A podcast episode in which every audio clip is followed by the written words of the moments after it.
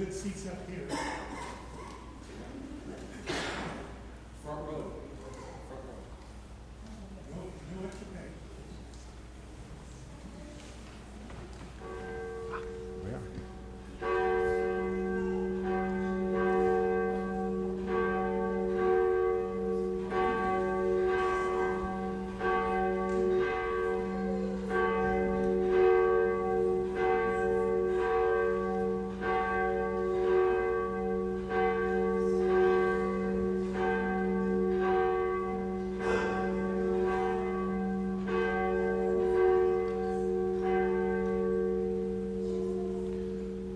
All right, well, good evening, everyone. Good evening. Welcome to uh, Lent midweek number three as we continue to push along and march forward to Holy Week coming up in just a few weeks, actually. Why don't we do something that we don't usually do on a midweek, but why don't we stand and greet each other this evening in the name of the Lord? Uh, shake hands and say hi, and uh, then we'll worship.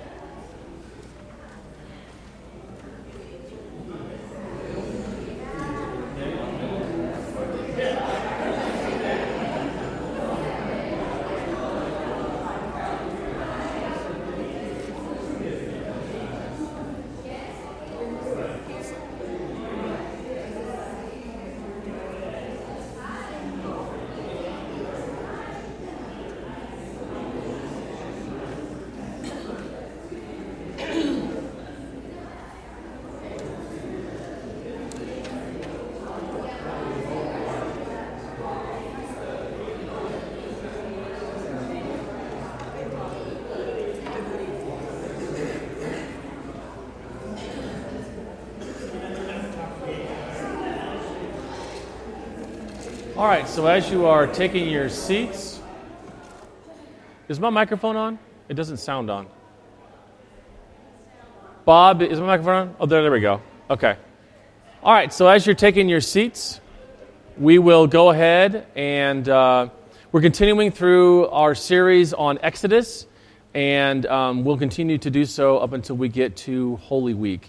Um, I did, uh, in case you, you haven't seen it yet, I haven't got it in the bulletin yet, but uh, so f- the schedule for Easter morning has been uh, set. So at six thirty on Easter morning is the sunrise service, and then after that is the L Y F breakfast beginning right around seven thirty or whenever the the sunrise service ends. And then after that at nine fifteen, we are going to be having an Easter egg hunt for the little ones. Uh, so if you have some little ones or know some, uh, please ask them to come along. The egg hunt will take place uh, on the church side of the street here. So um, where am I?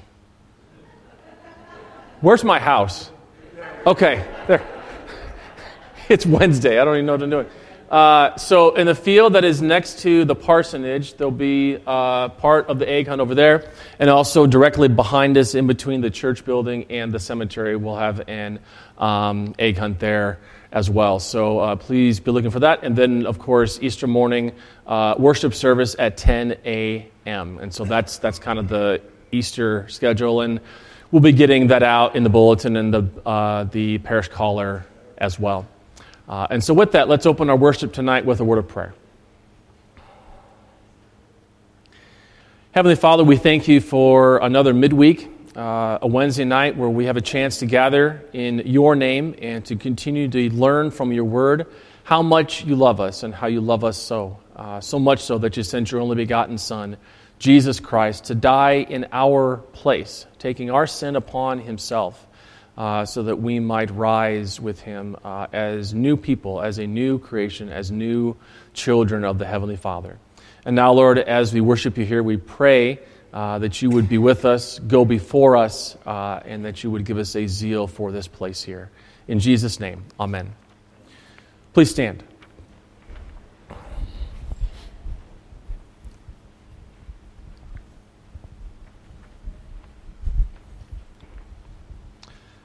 And so let's begin in the name of the Father, and of the Son, and of the Holy Spirit.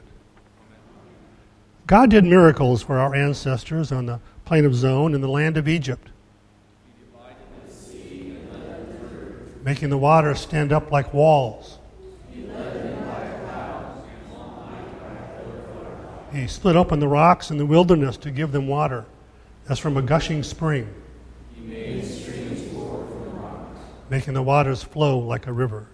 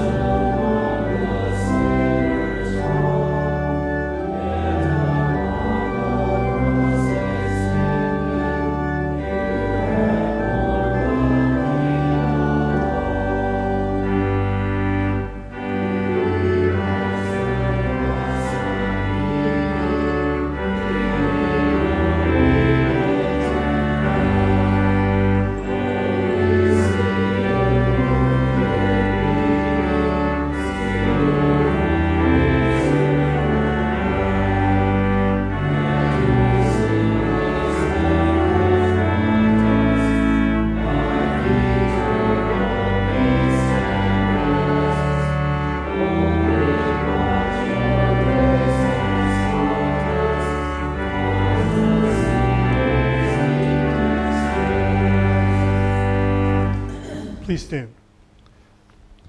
Hear me, merciful and mighty Father, as I confess my bondage to sin and death.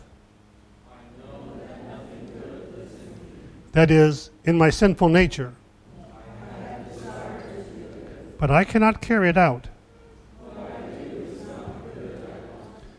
No, the evil I do not want to do, this I keep on doing.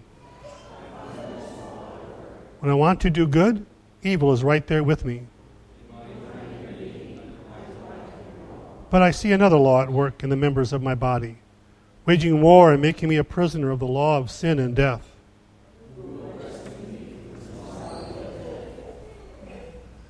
Hear the good news. The same God who delivered Israel from Egyptian bondage also delivers you from your body of sin and death. Jesus Christ, the Passover Lamb, who has been sacrificed, and his blood forgives you and sets you free. He made streams pour from the rock.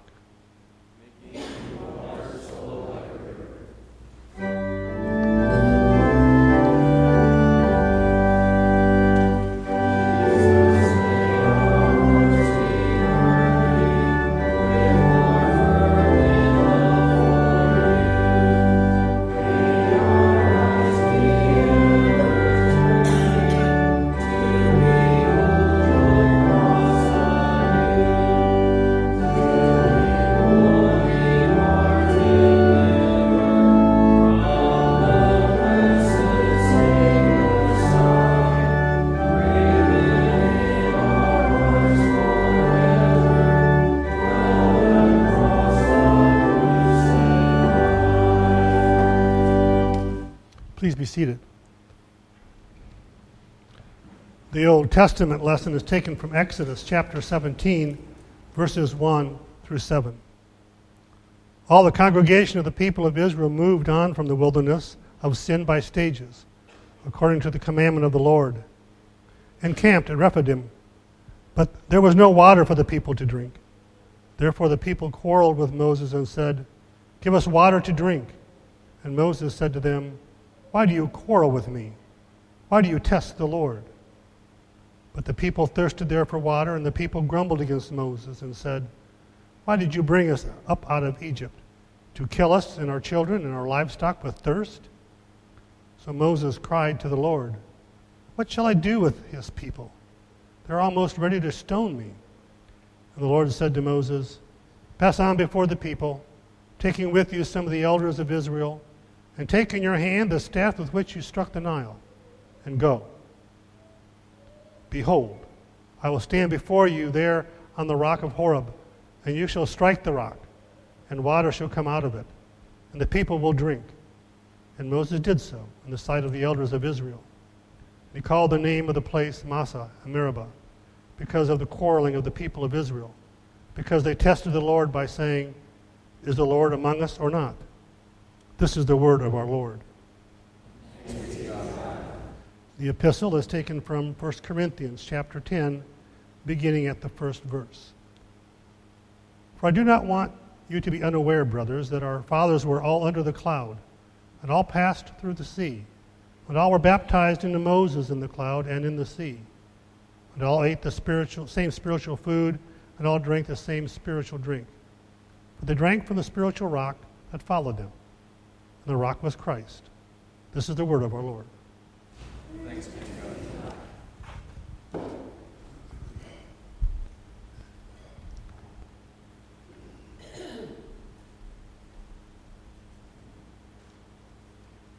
Please rise for the reading of the Holy Gospel. The Holy Gospel for this evening is taken from Saint John chapter four. Jesus left Judea and departed again for Galilee, and he had to pass through Samaria. So he came to a town of Samaria called Sychar, near the field that Jacob had given to his son Joseph. Jacob's well was there. So Jesus, wearied as he was from, from his journey, was sitting beside the well. It was about the sixth hour. A woman from Samaria came to draw water. Jesus said to her, Give me a drink, for his disciples had gone away into the city to buy food.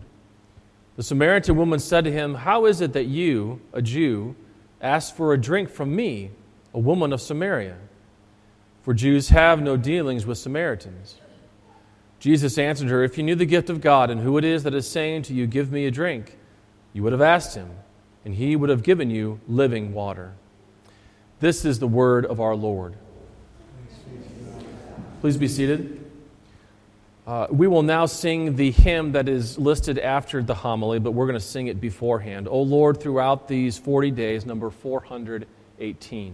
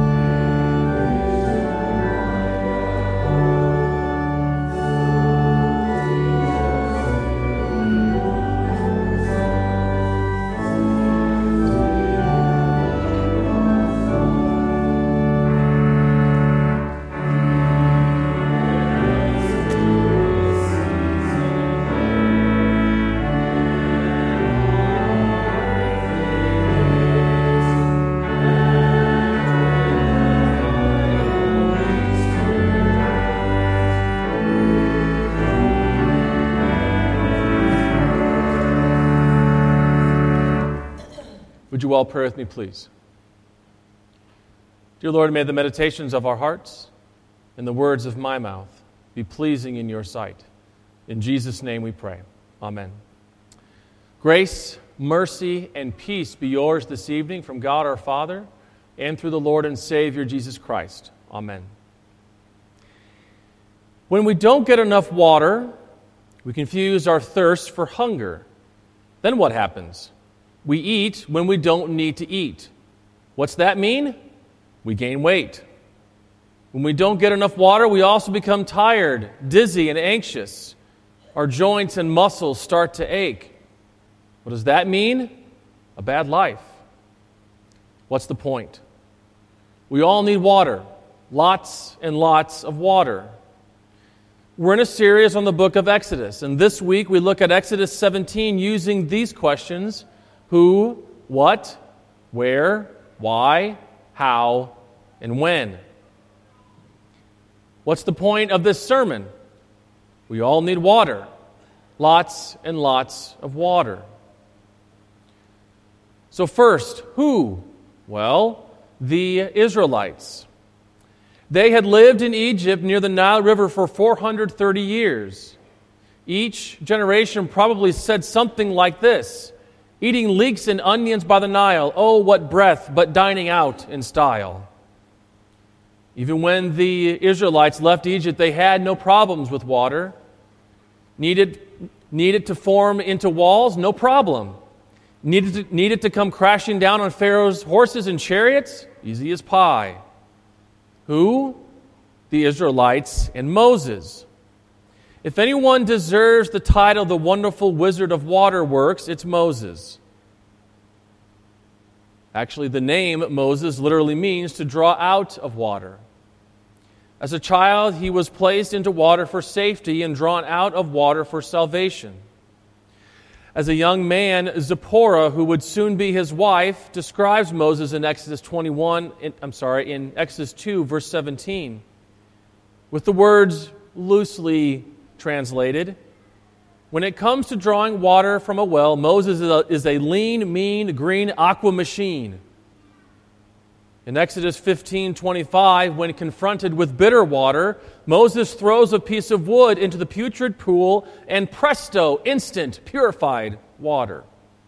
That's the who: Israel and marvelous Moses. And now for the what.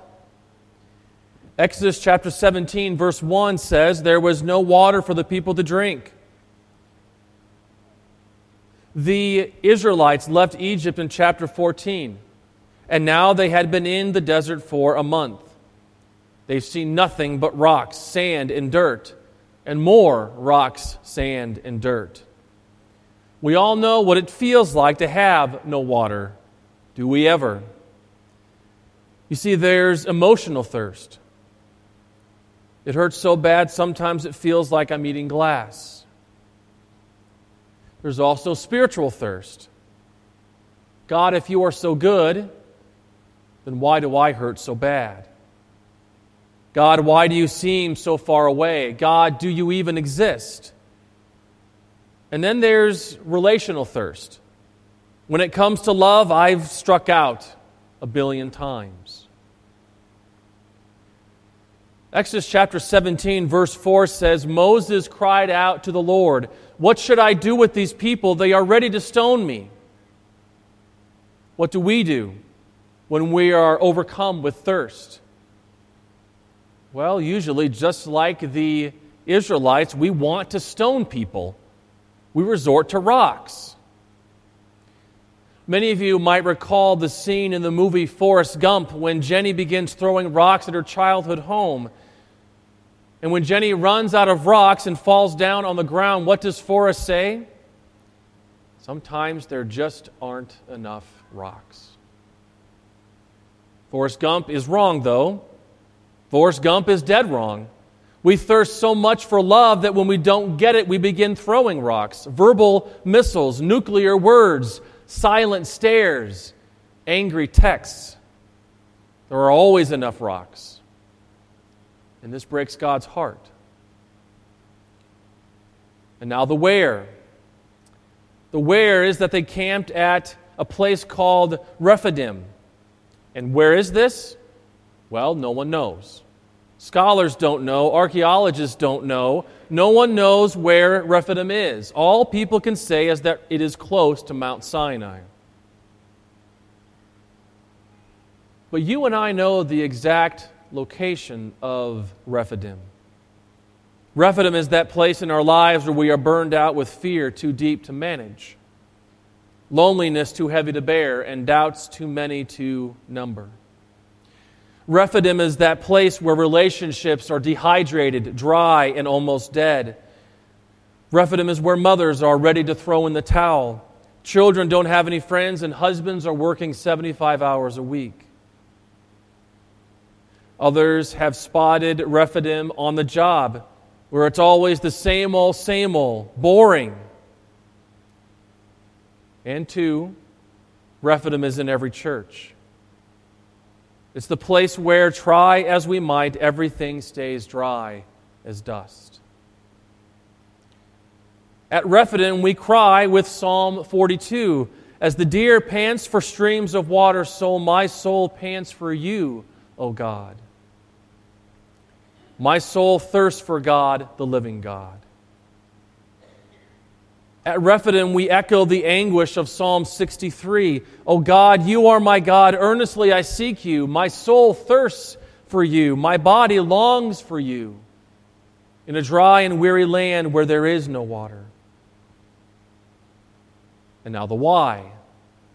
Why do we, why do we become so thirsty? Four words. It might have been. That's what the Israelites are saying in Exodus chapter seventeen, verse three.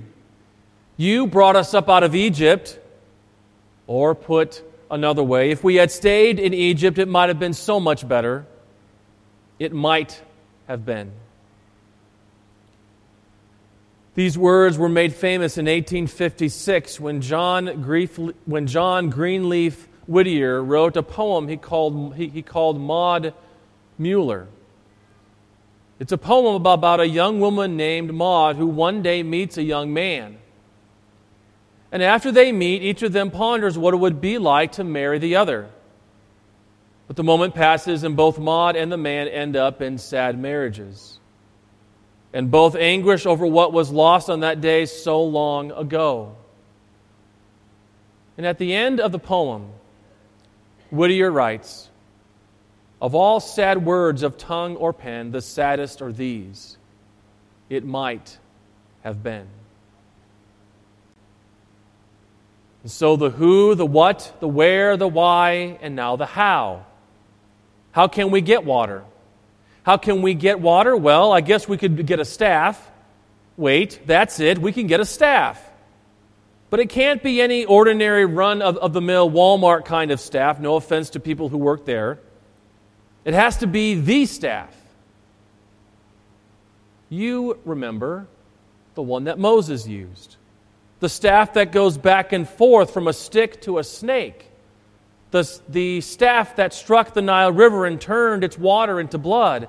The staff that stretched out over the Red Sea to divide its waters so Israel could walk through on dry land.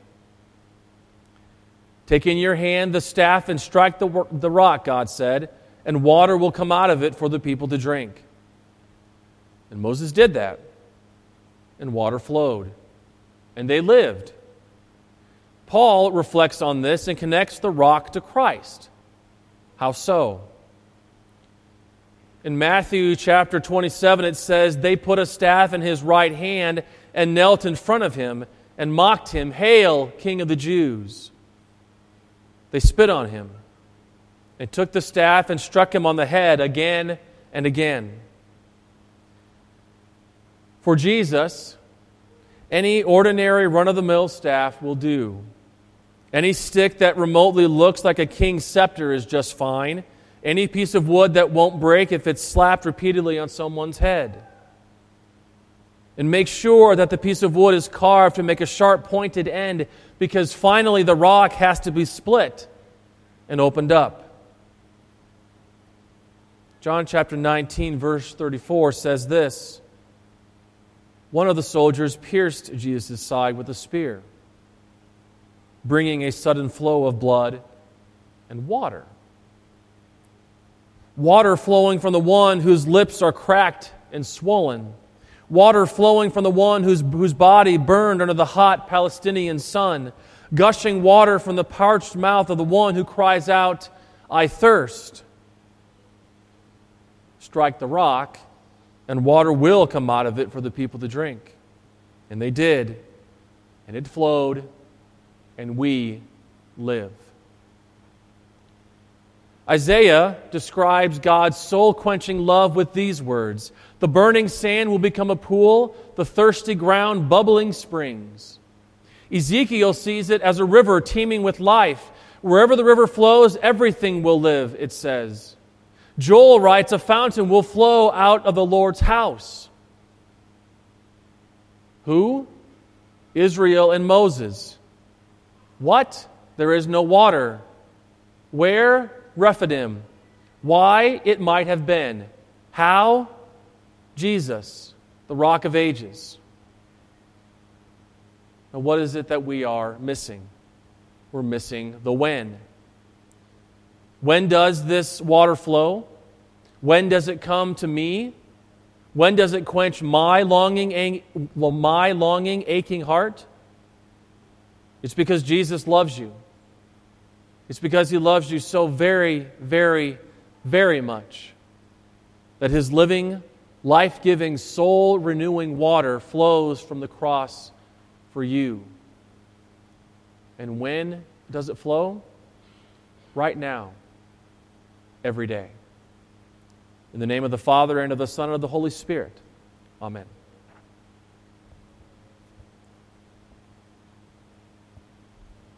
Please stand. We recite together the words of our Christian faith. We do so using the Nicene Creed. It is found printed in the back cover of your hymnal. I believe in one God, the Father Almighty, Maker of heaven and earth, and of all things visible and invisible, and in one Lord Jesus Christ, the only begotten Son of God, God of His Father, before all worlds, God of God, light of light, very God, very God, begotten, not made, being in one substance with the Father, by whom all things were made, who for us and for our salvation came down from heaven, and was incarnate by the Holy Spirit of the Virgin Mary, and was made man, and was crucified also for us under Pontius Pilate. He suffered and was buried. On the third day he rose again according to the Scriptures, and ascended into heaven, and sitteth at the right hand of the Father. And he will come again in glory to judge both the living and the dead, whose kingdom will have no end. And I believe in the Holy Spirit, the Lord and Giver of life, proceeds from the Father and the Son, with the Father and the Son together is worshipped and glorified, who spoke by the prophets. And I believe in one holy Christian and apostolic Church. I come to one baptism for the remission of sins, and I went to the resurrection of the dead, and life I overlook. Amen. Please be seated. At this time, we will gather our tithes and offerings. Uh, in your pew is a red sign-in book for members and guests. Please fill that out so that we know that you were here to worship with us. We gather our tithes and offerings.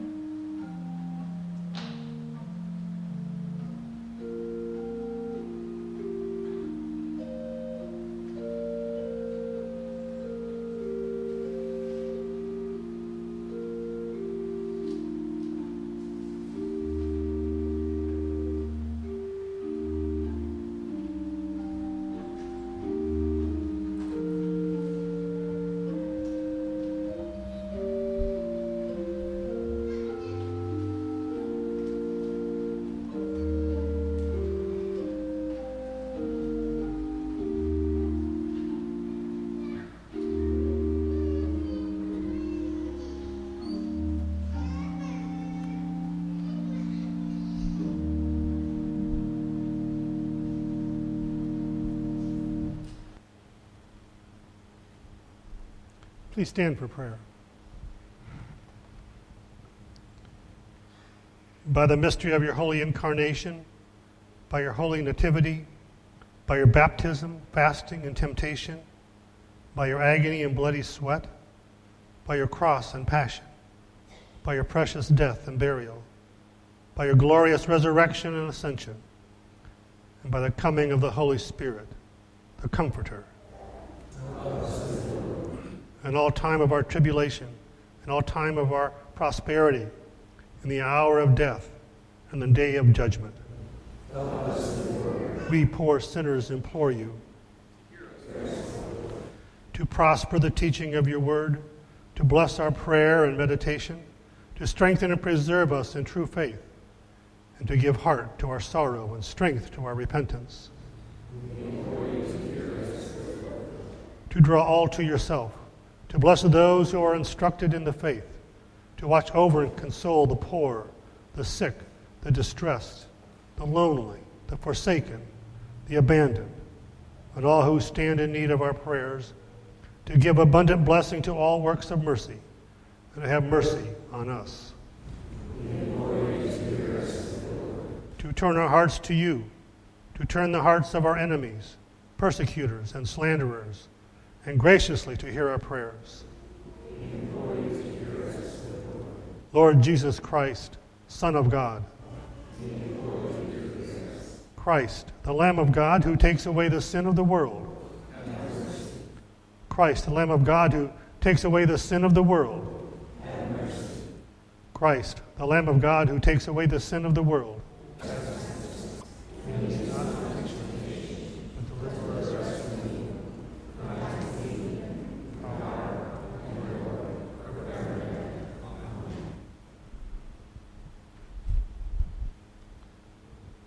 May the Almighty God, Father, Son, and Holy Spirit, who made streams pour from the rock.